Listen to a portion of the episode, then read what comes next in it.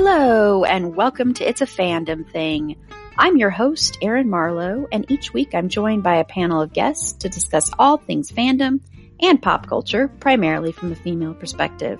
You'll find everything from fanfic to cosplay to Schitt's Creek to Supernatural and everything in between. So put on your favorite piece of fandom merch, set aside that fanfic that you're writing about your OTP, and sit back and enjoy this week's episode.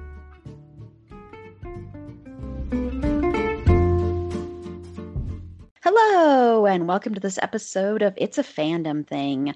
On this episode, we're going to be diving into Star Trek, but it's going to be really focused on feminism um, and some themes there. And I have with us our amazing producer, Lillith Tafolla, who I am just so happy to have her on. She hasn't been on in like a year. So I'm just really excited to have her with us. She's done some amazing things for this show um, lined up some incredible interviews so and working on some other incredible things. So i'm just really excited to have this conversation with her. But before i have her introduce herself and tell me one thing she's into in pop culture just a quick housekeeping note that we are of course taking listener support for as little as 99 cents a month to 9.99 a month if you'd like to support the show, please head on over to our anchor page and click listener support there, or you can click the link in the show notes. And also, our Redbubble star- store, excuse me, is live. So if you need a new mask, a new sweatshirt, a new mug, anything like that, head on over there and pick one up. And remember, 50% of what we see from those two items does go to one Black Lives Matter organization per month. So you're not only helping us, but you're helping other people as well. Okay, so Lily, tell me one thing that you're into in pop culture right now. Thanks, Erin. I'm really excited to be here right now. Um, I recently became obsessed with Lord of the Rings again. I feel like I'm eight years old all over again. They recently had AMC brought them all back into theaters, and seeing it in theaters was just um, it was really something else and i didn't get to do that when i was younger. So it was fantastic. And i'm just i'm reading the books again mm-hmm. and i 20 years later the movies really do hold up so well. So i if you haven't seen them in a while go back and watch them. They are fantastic That's awesome. And that's one that I've only watched one Lord of the Rings movie. So I'm going to quickly hide away. Um, and we did an episode on Lord of the Rings. And I, it was very much like what this is going to be because I'm very new to Star Trek. So it was very much listening to people and listening to their connections. And there was some really amazing stories in there, um, especially from Sarah. Barnick, one of our very frequent um, panelists. Uh-huh. So I highly recommend going back and listening to that. I don't know if you've listened to it, to it yourself, Lily, but yeah, it's it was very interesting to to listen to. So someday, I promise, someday I will watch all of the Lord of the Rings movies. I promise. I know I'm horrible, but I will someday. and this is Erin, of course. And what I'm into, and I hate saying into when it's the subject matter that it is, but um, I've been watching the docu series on HBO, um, Allen versus Farrow, all about Woody Allen and Mia Farrow, and all about how Woody Allen is a disgusting predator. And so it's very, very hard to watch, and it's not a happy thing at all. Um, but it's very well done. And honestly, if you watch that and you still side with Woody Allen, I don't know what to tell you. I think, I mean, honestly, his work speaks for itself anyway. I mean, just watch Manhattan, um, or don't watch it actually, but read up on what Manhattan is about. And if that doesn't tell you that he's just a disgusting creep, then I don't know what will. Plus, I mean, if you don't already think he's a disgusting creep, creep, then I don't know. I don't know. Sorry, my opinion on it is just oh, it just disgusts me that Hollywood just loves him so much still, and they just defend him still to this day. Uh, anyway, same with Roman Polanski, by the way. Um, Okay, so let's get into our Star Trek discussion. And I know we're going to focus a lot on feminism right. and how Star Trek deals with that, especially with the complexity of Gene Roddenberry. Yeah. Um, but I want to first ask you just sort of how you discovered Star Trek, how you got into Star Trek, and what it was about it that attracted you. Um, I think I was about five or six, but my dad is actually a huge fan and he would always have it playing when he would get home from work and it was um, kind of a way for us to bond with our dad my siblings and i and we were all just very quickly obsessed. And it was kind of like a ritual, especially on the weekends, to go sit on the couch with him and we'd all just watch it. and um, I just have a lot of really positive family memories that center around Star Trek and being with my dad. And I remember being 10 and my dad bought a Klingon chess set. I don't know. Um, it's it's it's a three-tiered chess set. It's very odd looking. It's difficult to play, but um, I still remember playing with him, even though I wasn't very good at it. so for me, it's very nostalgic. It's very much a large part of my childhood growing up, and um, you know, I'm very thankful to have had that experience. yeah, and, and it's funny you say that because my dad loves loved Star Trek. Um, and I just remember him watching it all the time, the the original Star Trek, and then of course Next Generation. And I don't know, like I've said on here before, I haven't seen him in like 20 years, but so I don't know if he's still into it. But my dad was very much into sci-fi, and he actually always wanted to be a writer. And he stopped being a writer because he got a couple of rejections, and he always regretted that. Um, and he regretted that when he came back from Vietnam, he didn't use his um, GI Bill to go to a school to study literature and writing and all that. Instead, he just went to a trade school. Um, but so I, I have seen episodes, and it does remind me of my dad very much. Star Trek, it I instantly think of my dad.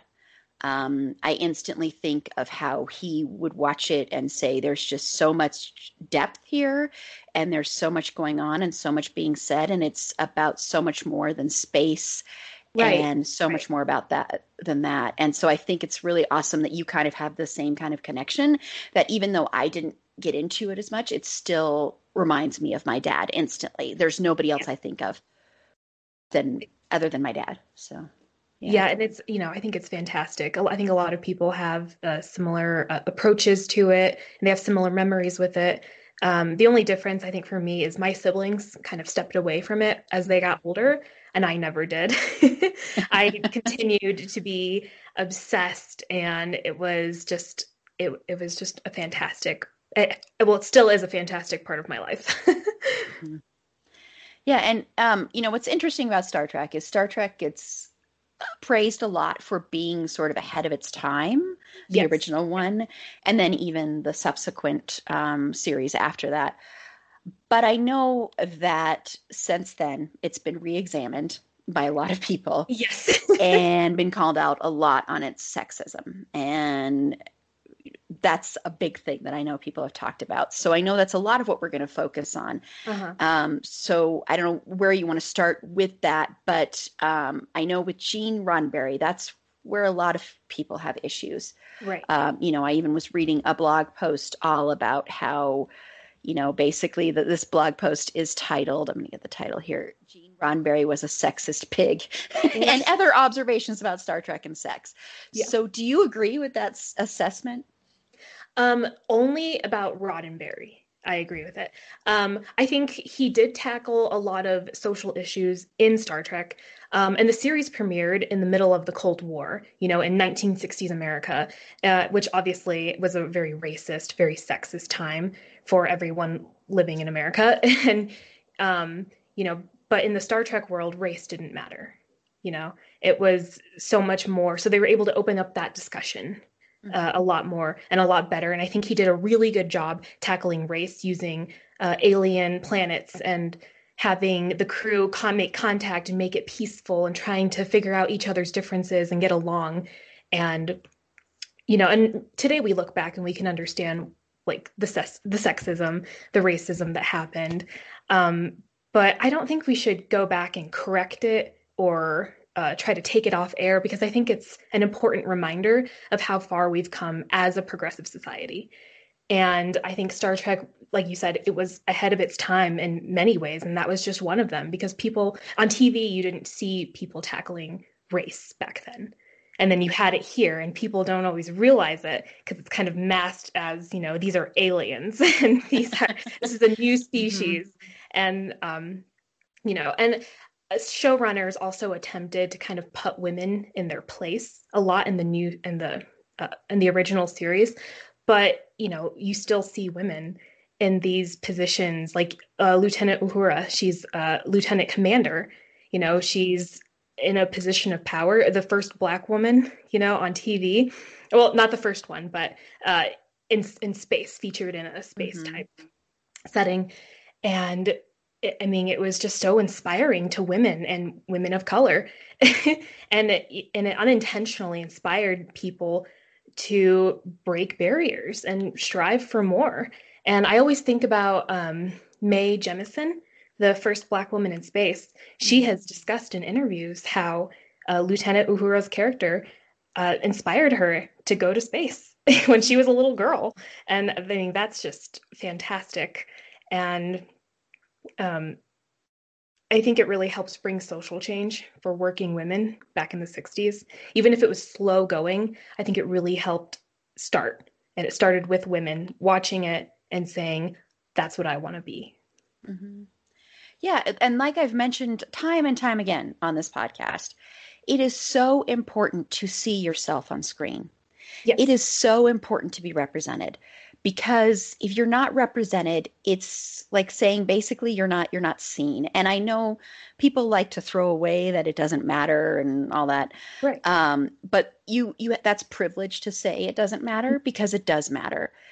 It matters to see yourself and not and to see yourself as a fully fleshed out human being not just standing there not just background but to see yourself having you know real emotions being a real human being having any kind of power, any kind of strength, um, and then also having that vulnerability and and just being a fully fleshed out character is so important.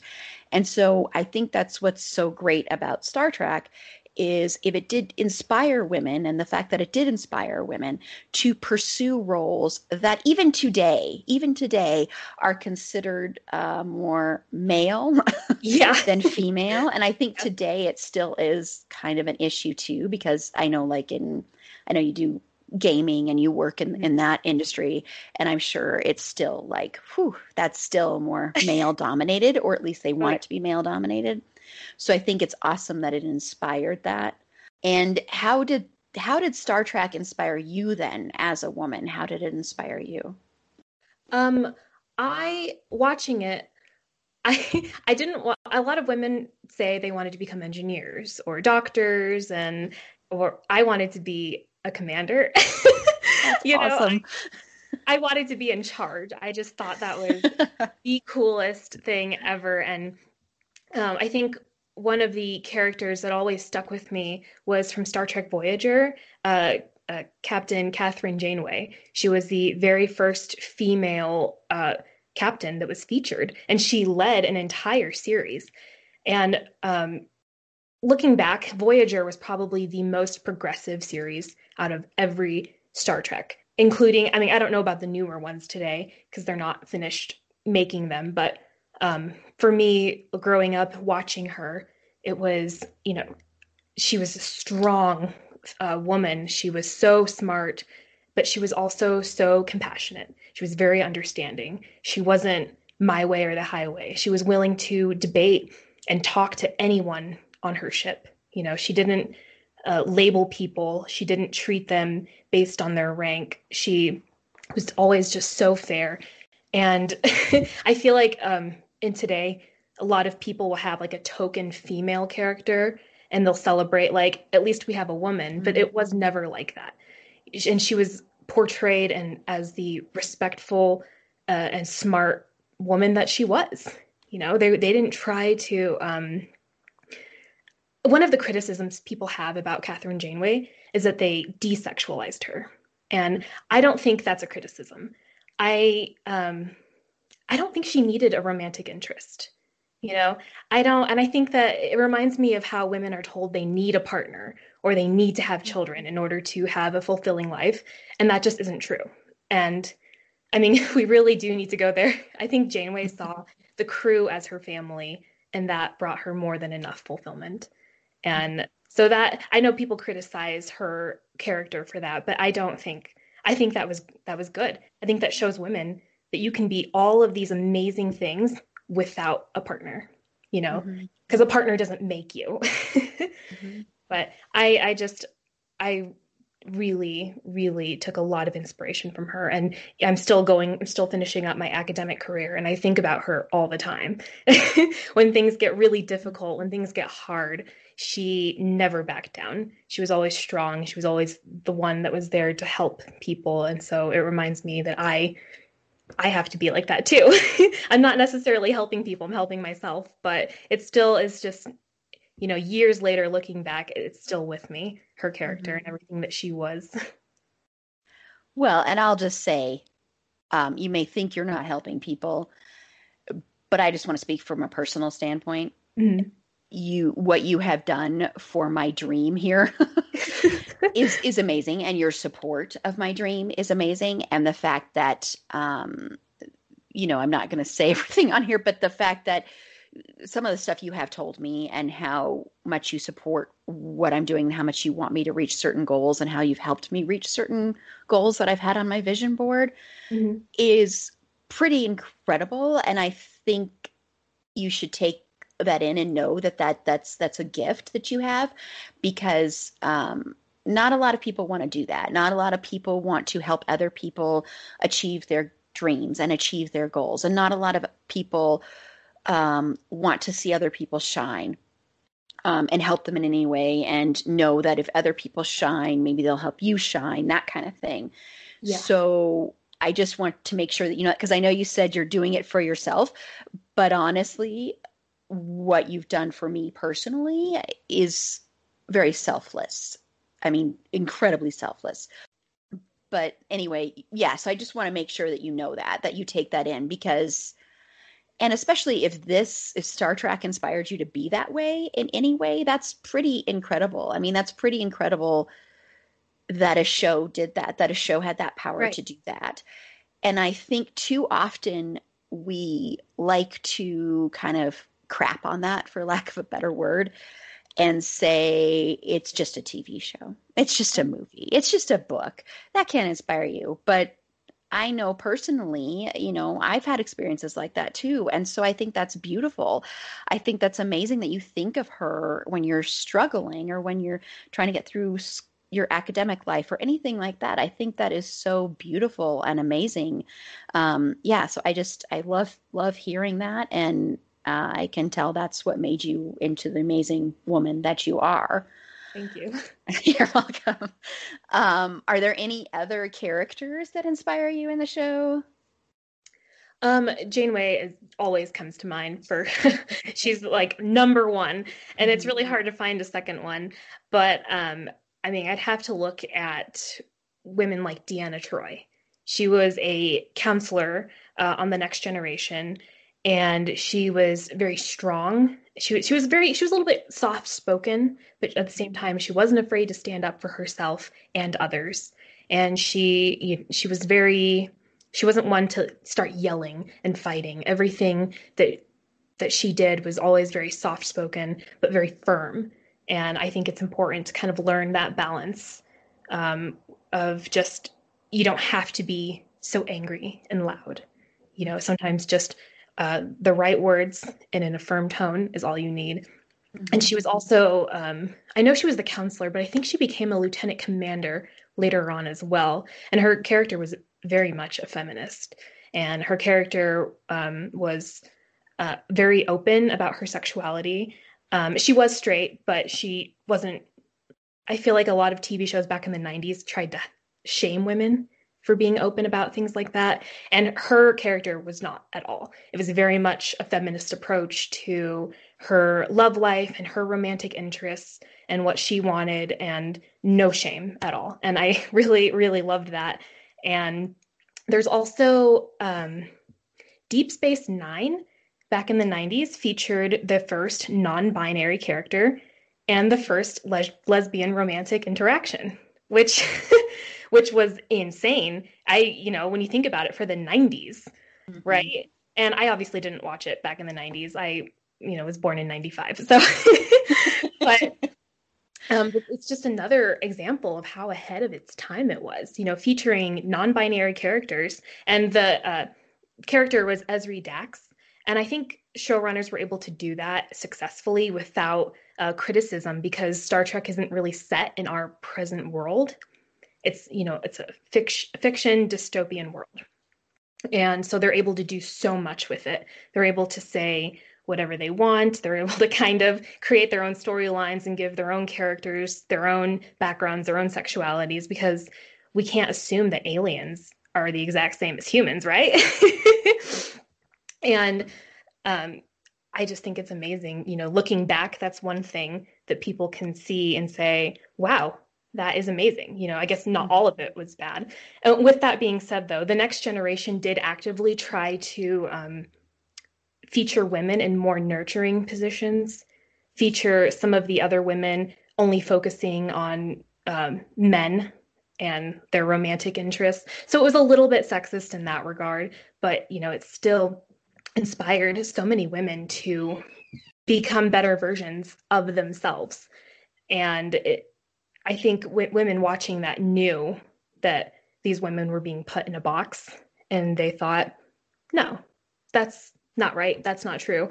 And, and you see it change as you as the years go on. You see it change. You see it get a lot better. But I I know that they were trying to kind of, you know, make men uh, higher up on the pedestal than the female characters. And but nowadays it's gotten so much better. Mm-hmm. Yeah, well, and you know, it's very true about women's sexuality. You know, it, it's it's this weird dichotomy where people want to see women be very sexy and they want to sexualize women, but yet they only want to take it to a certain degree. And if a woman is very sexual in a show, a lot of times she's labeled the slut or she's the bad girl right. or stuff like that.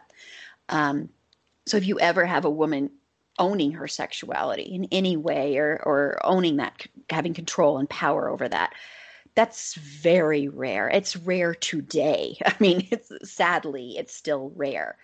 Um, and it's still rare to see, um, you know, any healthy representation of um, any any women in the LGBTQ plus um, community. It's very rare that you see any kind of healthy representation of that, especially if a woman is bi. I think that's an area that uh, really needs improvement. Um, but yeah, so it's so it's great that they did some of that. I know there were some issues with that, but it's great that they did some of that, and especially having a character that wasn't shamed for her sexuality um, because it's so important. That's so important because women in the real world are shamed all the time for their sexuality. So it's very nice to have a show that that you know might not have done that all the time. I know that there were some issues, but it's still to have that, yeah. And Deanna Troi actually ended up marrying uh, William Riker. He was the um, oh, I can't remember his title, but he uh, was sec- essentially the second hand for uh, Captain Picard. William Riker never once judged her for her past. He um, very much applauded everything she did and he was very supportive and i think that was also a very healthy example of a relationship how a relationship should be. And you know i feel like so many men look at their women and expect them to be these you know kim kardashian types but they want them to be pure whatever that really mm-hmm. means. And you know and in the in the 90s you had this show featuring a woman who very much embraced her sexuality and was not shamed for it. Her partner never shamed her for it. He actively supported all of her efforts to become a commander. And i think it was just very beautiful. Mm-hmm. yeah definitely. It sounds like i mean i haven't watched it but it sounds like it. Um, and especially to have a man not judge that is incredibly important because men, you know, they want a um excuse me, but they want like a whore in the bedroom and they want a Madonna outside of the bedroom and they want, you know, they, you know, and I'm not, I mean, of course, not all men, blah, blah, blah, but that's a lot of what men want um, is that. So to have a man not judge her past history or anything like that is is really incredible and almost revolutionary. I mean, sometimes that word gets thrown around too much, but I think it is kind of revolutionary in that way, just because you don't see that very much, for sure. Right, right. And you know, looking back, another example of why we can't sit here and cancel all of Star Trek because there are so many good mm-hmm. aspects to it, you know. And um, I know people dislike Roddenberry, and I think that's that's totally okay. But look at J.K. Rowling, um, who is obviously a very problematic person, but people love Harry Potter. They're not mm-hmm. willing to give that up. So I think it's very similar, where you know it's okay to dislike the creator, but there is a lot of good that can come out of what they created. Mm-hmm. Exactly. Yeah, it's like the it's you know it's like what they call it with the death of the author, and it's basically claiming that work and claiming that media for your own. I mean, there's movies that mean a great deal to me, like I've mentioned Into the Wild before on this show, and that movie means a great deal to me. And I know Emile Hirsch is incredibly problematic, and I know Sean Penn is incredibly problematic, but that movie personally means a lot to me. Um, it speaks to me on a very deep, deep level. And that's the same way with, you know, right now with what's going on with um, Joss Whedon and just more people coming forward. I mean, that's been going on for a while, but even more now. Um, and so having to be like, you know, can I still love Buffy and can Buffy still mean as much as it does to me when the creator is a misogynist, a predator, probably a predator, I mean, just abusive and just a total all around awful human being. But yet he created this piece of media that means so much to me personally. So it is very much trying to separate um, the author from their work and knowing that you can still appreciate that while still criticizing and critiquing the creator. And I think that's important because, like with J.K. Rowling, she's a, a, horrible transphobic person, but her work means so much to so many people. And it's the same with, with Star Trek. Yes, yes. And I completely agree. I think you're right on the money there. Yeah, yeah. Well, is there anything about Star Trek though, or any in any of the iterations that you don't like, or that you find is very sexist or problematic, or anything like that? Um, I think um, for a lot of fandoms, the biggest issue I have is actually the fan base. There is just so much gatekeeping, you know, and what like if a small kid, ten or, or 12 years old today discovered it, he would probably be shamed for not knowing all there is to know about it. And I mean, if, if, if, a young child came to me and wanted to know more about Star Trek, I would happily discuss it, or even an adult. You know, just now discovering it and discovering that they love it so much, they would have a lot of trouble joining that fandom. And I mean, I think you and I can agree on that with like supernatural fans. oh, yeah. Of, Lots of issues and there. I think it's it's very similar. And uh, Star Trek, uh, there there are a lot of men in the Star Trek fandom, and they can be very vicious toward women, uh, telling them that they're posers.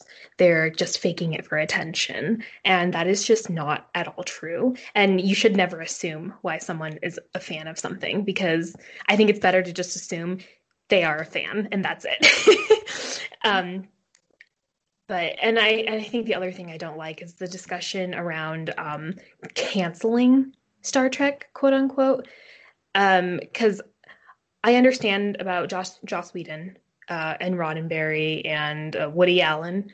They not good people at all, but they have created something so amazing, something that has affected people and will continue to affect people for decades to come and i think it's important that we we keep it i think it's important you know even the bad parts even the parts that haven't aged well i think it's important that we keep it and we see how far we've come you know how progressive everything has been and how much has changed and at the same time you know all these women that were inspired to become engineers or astronauts or like whoopi goldberg was inspired by uh, nichelle nichols to become an actress and I, I mean, Mae Jemison, Whoopi Goldberg, those are just two women that were two major women in history that were inspired by one female character.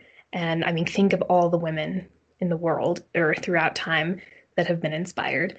And I think it's just, it's amazing to think of. But we wouldn't have that if we took it away because we didn't like the creators. So. Mm-hmm. Yeah, no, that's, I mean, that's, that's a very good point because it is something to struggle with. I do think, um, you know, I do think that those creators shouldn't be allowed to create anymore. Um, I do think they shouldn't necessarily be allowed to profit all the time off of what they've created, especially because if it's hurt other people. I, I do think there is that aspect of it. Like, I don't think Woody Allen should be allowed to make movies anymore. I don't think Roman Polanski should be allowed to make movies anymore. I don't think Bryan Singer should be allowed to make movies anymore. I think it's disgusting that Bohemian Rhapsody got a lot of attention. And I still feel shame for even seeing the movie, to be honest. Um, because I think there does come a point where if you do know that creator is a bad person, then they should stop being allowed to create. It doesn't mean you have to stop loving the stuff they created before, but I think it does mean you have to stop giving them those opportunities because there are so many other people that deserve those opportunities. And, you know, I think that's very true of like actors too. Like, you know, Kevin Spacey should never be in another movie ever again or another show right. or another Broadway right. play. Nothing like that because he's scum. Harvey Weinstein should never be allowed to make another movie, that kind of thing. But you can still appreciate the stuff that came before. Um, but yeah, yeah, I just I just think there is that's the one thing is that I do think they shouldn't be allowed to create anymore. Uh, because to me, if they're given that, then it's kind of like saying it's okay. You were this bad person. We'll still give you a chance. You know, like I'm I'm predicting. Um, you know, with like people like Shia LaBeouf, who recently, um, you know, his exes recently came out, and um, he's a horrible human being, horrible, horribly abusive. And I have this feeling with him, he'll go away for a little bit, come back and say he's gone, he's changed, he's a better person, and he'll get this redemption because he's a white male and in Hollywood, and that just happens a lot. So that's the one thing that does need to change. I will say that. But I do agree. I don't think people should be punished for liking stuff that came before. You know, like I'm still going to love Buffy. I'm still going to appreciate that show. And we're going to be talking about Buffy again later this year. And we're going to be talking about the fact that we are struggling with that. Um, but yeah, yeah. So I, I do, I do agree with you there. And with the gatekeeping, I do want to go back to that just a little bit with the fans because I want to say um, when I started this podcast, one of the first episodes we did, of course, was Star Wars, which you were on that one. Um, it was a two parter. And we were going to do Star Trek right after that. And I had a lot of people come to me, a lot of women come to me and say, You do not want to do that because you want to be established for a while. You want to be around for a while because the men are going to come for you if you do that. You're going to have fanboys coming for you. Yeah, I was told that by a couple of women. They said, Let them come. well, that's the way I feel about it now. I will say, knock on wood, we've been very blessed that way. We haven't had too many like bad guys come around. I will say we've been blessed that with that and and the men we've had on this show and stuff like that have been all good guys. So we've been blessed in that way. But I was told that and there is that part of me going, I wonder if that's going to happen. I don't know. Um, but but I just want to go back to that because have you experienced that yourself personally? Being in this fandom, have you experienced the sexism of the fanboys or anything like that? Yes, I have had experiences with two types of fanboys. Uh, the first type are the ones that are really obsessed with um, Star Trek. And then the second ones are people that aren't obsessed with Star Trek, but they make fun of you for being, you know, into geek things, quote mm-hmm. unquote. And that was very much uh, in school. It was more of that type. Um, but the first type, they, I mean, they get condescending and they start asking you questions like, okay, well, what happened in this episode of this season? And like, these are not fair questions to ask, you know? Uh, I, I know you love Buffy, but I don't think if I asked you a very specific question, you'd be able to really answer it. And it doesn't mean you're not a true fan you know mm-hmm. and it just they and they try to make you feel uh, stupid for not knowing the answer or for not keeping up on it as much and even um, some people take it a step further and they keep up on the actors lives and if you don't know something going on in their life oh you're not a real fan and it's like i i'm a fan not a crazy person um yeah so that's also another um thing that I've always dealt with. And I haven't dealt with it recently, but that could also be because of the pandemic. I haven't really met a lot of new people. but um, I'm sure it'll continue to happen. I'm sure I'll continue to meet people that, you know, question it, uh, question that validity. But I think it's also becoming less and less acceptable to be like that. Um, mm-hmm. because I have also encountered uh, men who do that, but um, but then they have friends that say that's not fair. Don't say that, you know. Uh, and it's just it, it's ridiculous all around. But I think it's slowly starting to die out because now more and more women are getting into this fandom and becoming a part of it, and it's kind of more everybody's show, not just men, not just men in science. Now you know i was reading today a, a blog post from a, a, woman that was pursuing her phd and she talks about how uh, kathryn janeway also inspired her you know throughout it. And i think i think it's important for women to have these inspirations you know and i don't know what men are getting out of it beyond like the the sci-fi part of it because i don't hear a lot of men discuss how they've been inspired how it has changed their life and how they learned to be a leader or they learned uh, compassion and understanding. Uh, but I do hear that a lot from women. Mm, mm-hmm. Yeah, that's that's that's interesting. Yeah, and you know, men men love to mansplain, and men, you know, uh, my sister and I were just talking about that last night. She was going off about a coworker who was just mansplaining to her how to do her job and treating her like she was an idiot. And it is this weird power dynamic. And I feel like I've been talking about this on a lot of episodes recently um, about men and their power dynamics and how they don't they get very threatened very easily that the male ego is a very very very fragile thing. I mean it really is incredibly fragile. So and, easy to break. oh my gosh it takes nothing to break the male ego.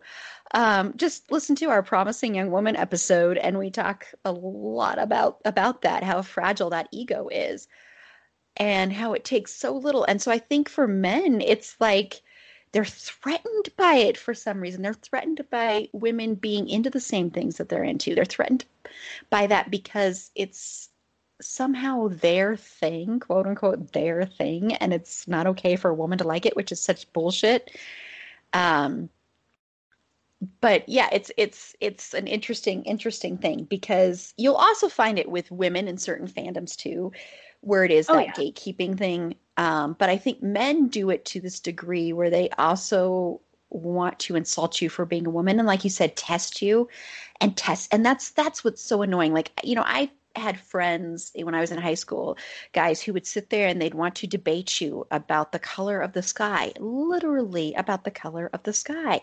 And it's like, why? What what are you getting out of this? Are you just thinking you're going to just belittle me so much that it's going to make yourself feel better? I think that's probably a lot of what it is.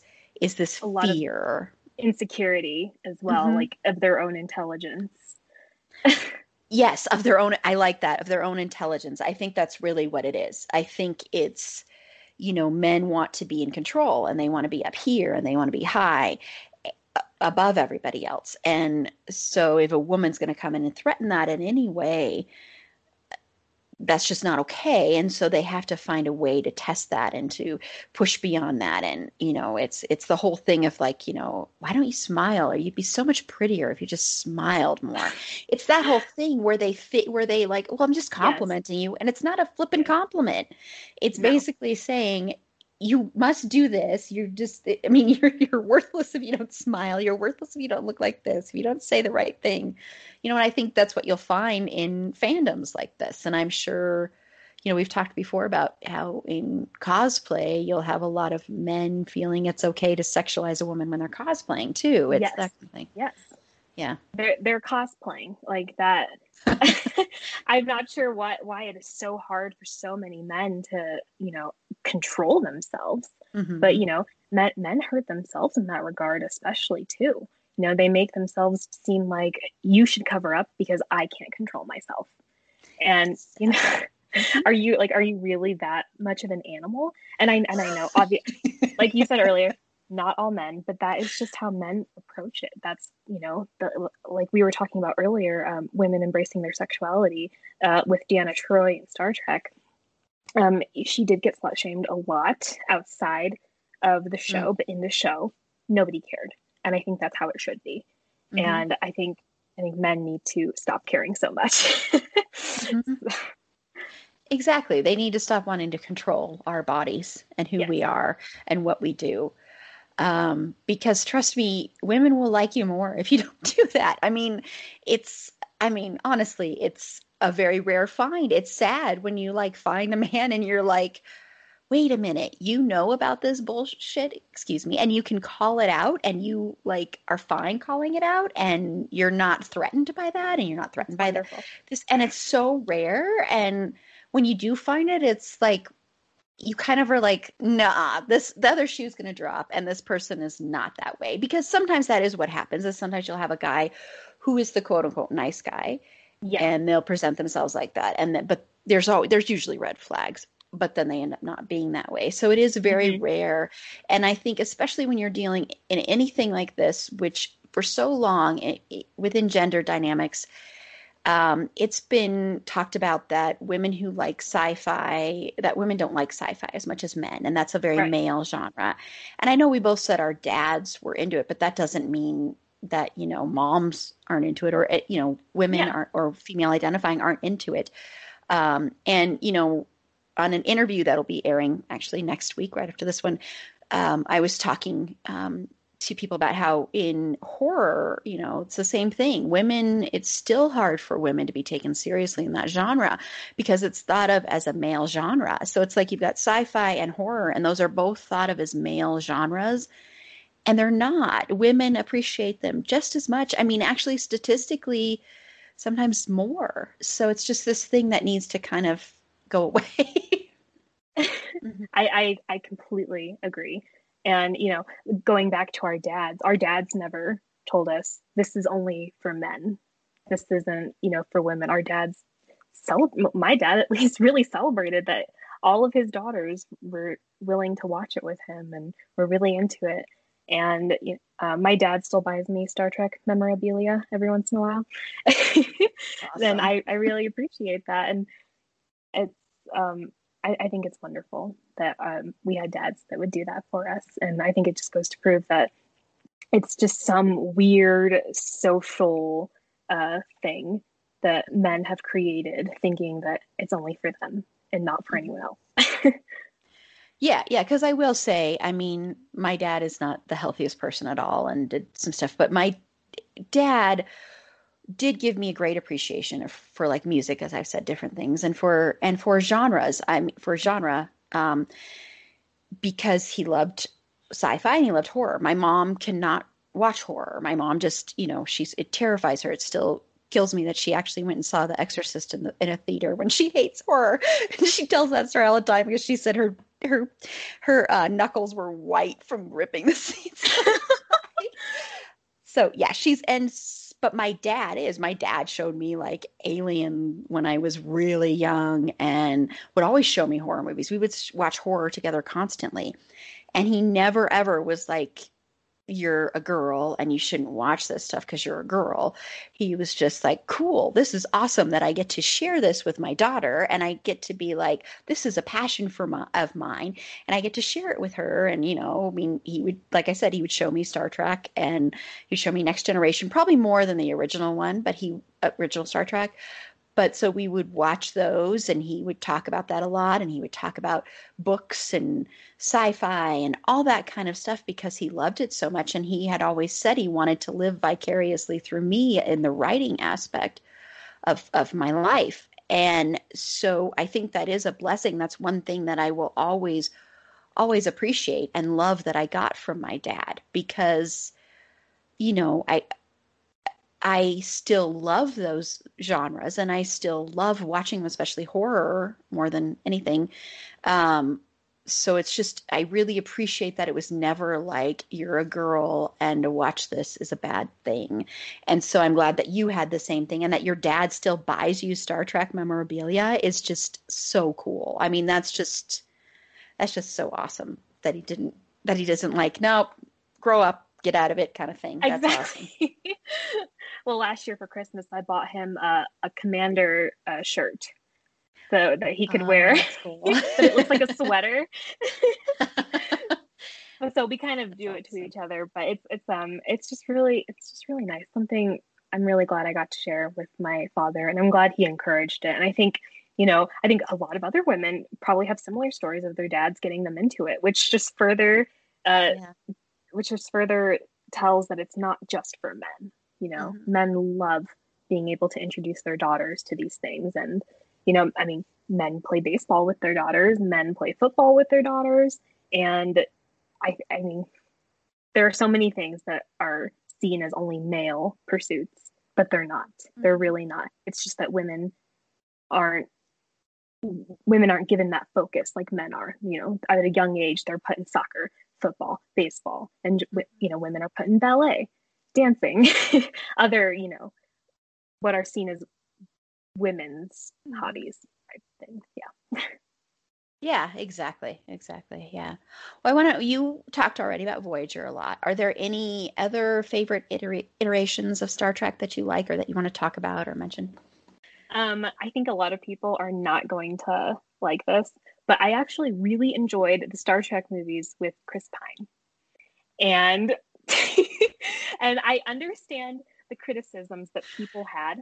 I, I completely understand. I am a diehard Star Trek fan. I understand that uh, they changed the timeline big time. They really went and just uh, completely threw a curveball at the original timeline, but they acknowledged that they changed it. They acknowledged everything that they did and kind of tied it all together.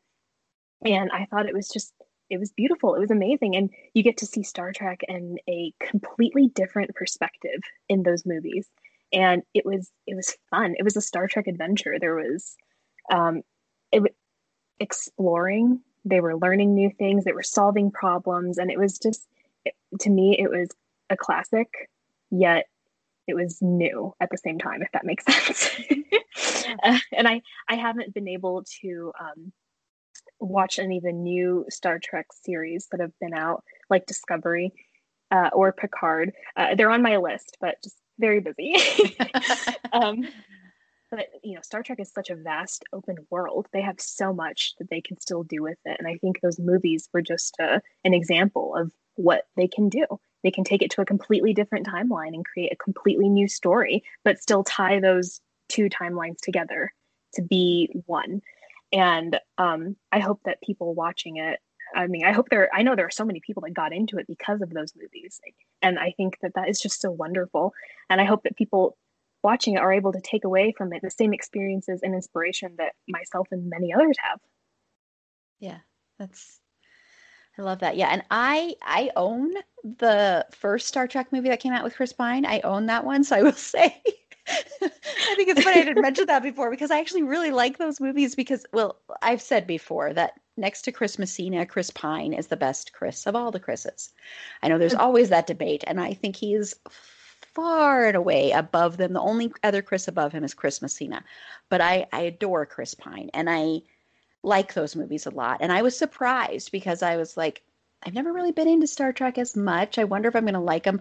And I really did. I really did. And and I guess that's wrong in the whole fandom around it, but I did really like them and I and I thought I thought Chris Pine was great. I thought um, Zachary Quinto was great. Um, I thought they were really well done, and yeah, and I just always love to see um, Chris Pine in anything. Honestly, I am such a such a fan of his. I just I love watching him. I think he's a really underrated actor. Uh, I think people too often look just at his looks because he is an absolutely gorgeous man. Oh, I mean, yes, yes, there's no sure. denying that he's a gorgeous man but he's also a really good actor and so i thought he did really good in him too so i think that's cool that you like those a lot of a lot of people will tell you that they don't like them and they'll accuse you of not being a real fan if you do but I think they're wrong. it's it's one of those. It's another gatekeeping thing where yeah, you're only a real fan, quote unquote, or a true fan, or mm-hmm. you're you know that kind of stuff. If you number one, like with shows, you'll find it where if you watched since season, since season one, and if you're, you're coming in late, you're not a true fan, which is such BS. I mean, yeah. art should be discovered through generations and generations, and if it is discovered, then that speaks to how good that art is. So yeah, yeah. So I think I think that's awesome that you like that too. Because I'm like, oh yeah, I own that movie. I'm I'm hoping that AMC brings them back in theaters because if that happens, I'm definitely going to go see it. yeah. Well, like I said, seeing Chris Pine in anything. So, yeah. Uh, see, listeners, there are other actors I can mention other than like George Clooney or Kelvin Harrison Jr. um, anyway, um, and I know you've already mentioned a little bit about how Star Trek and, and certain characters have inspired you. Is there anything, and your connection, of course, with your dad and the show, is there anything else that it has affected in your life or anything else that it means to you that you want to talk about? Um, I've learned how to be curious and ask questions because in Star Trek, they're constantly learning and exploring. That's literally their main directive. And I think that that is a solid blueprint to lead one's life.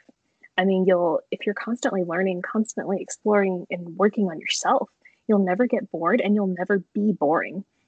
I mean, an adventure can come in many forms. And, you know, this past year with COVID, uh, adventure was put on pause for a lot of people, but they didn't stop. You know, they didn't. They weren't just happy to sit at home and do nothing.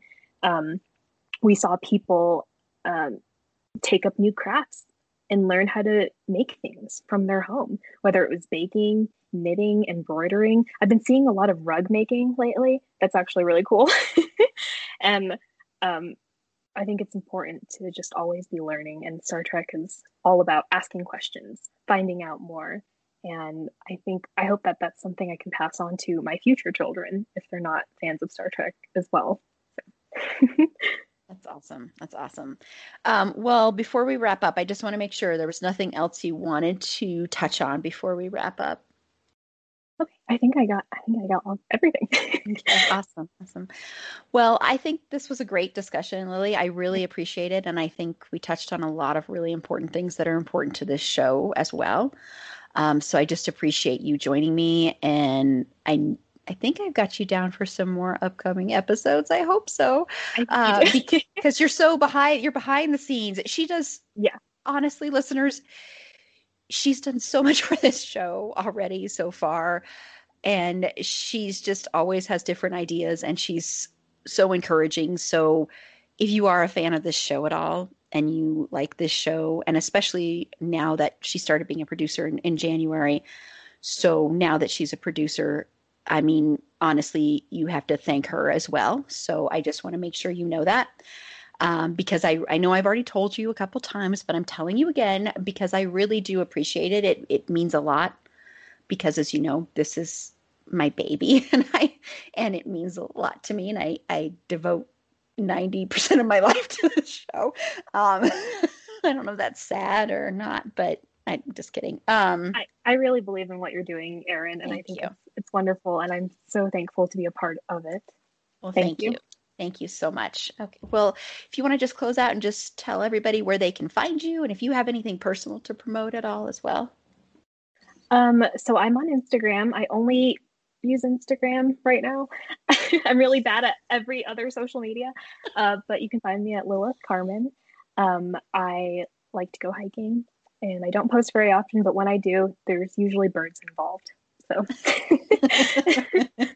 that's, that's awesome. And I'm the exact opposite. Like I'm good at Twitter, like at least I think I am because I'm on there all the time. But Instagram confuses me so much and I do not know why it confuses me. I, I I don't know why, what it is about Instagram. That's why I love that the other Erin, um, she, you know, handles our Facebook and Instagram accounts because, and I mean, what she has done is incredible those accounts. and I'm just like, wow, this you make it look so easy. How do you? I don't, I don't know. I'm just, I don't understand the whole thing about it. I don't know why, but I'm glad I have someone helping me with that. Um, but this is Erin. You can follow me on Twitter at E April Beauty. The E and the A and the B are capitalized. Be sure to like the show on Facebook at facebook.com slash it's a fandom thing pod. On Twitter at fandom thing pod. No it's in that one. On Instagram at it's a fandom thing pod. If you have any show notes, feedback, if you'd like to be a potential guest on the show, feel free to reach out to uh, myself or Lily. It'll be one of us that'll answer it at it's a fandom thing pod at gmail.com. And on our next episode, we have another great interview coming up. I mean, I have just been spoiled with these interviews. Um, we are interviewing the directors. Well, I already interviewed them, so it's already been recorded, but um, the directors of Scream Queen, My Nightmare on Elm Street, and since they just said call us by our first names, it's Tyler and Roman. Um, and they are just two great, amazing, wonderful human beings. And I think it's an excellent conversation and you'll just love it. And and watch the documentary beforehand. You can rent it. You can watch it on Shudder all of that. So that will be a lot of fun. I'm really really looking forward to that. And that and also next week we are going to be talking about a movie that Erin loves to a level that I think I'm going to embarrass my whole panel. But Donnie Darko, we're going to be talking about Donnie Darko. And you have no idea how much I love this movie. And well, you probably do because I've said it before, but oh my God. So I'm so excited to talk about that. And we have an amazing panel for that one too. So, um, and then we're also going to be talking about Doctor Who. So we're doing a lot of science fiction, as you can tell. Um, so until next time, remember it's a fandom thing and Black Lives Matter.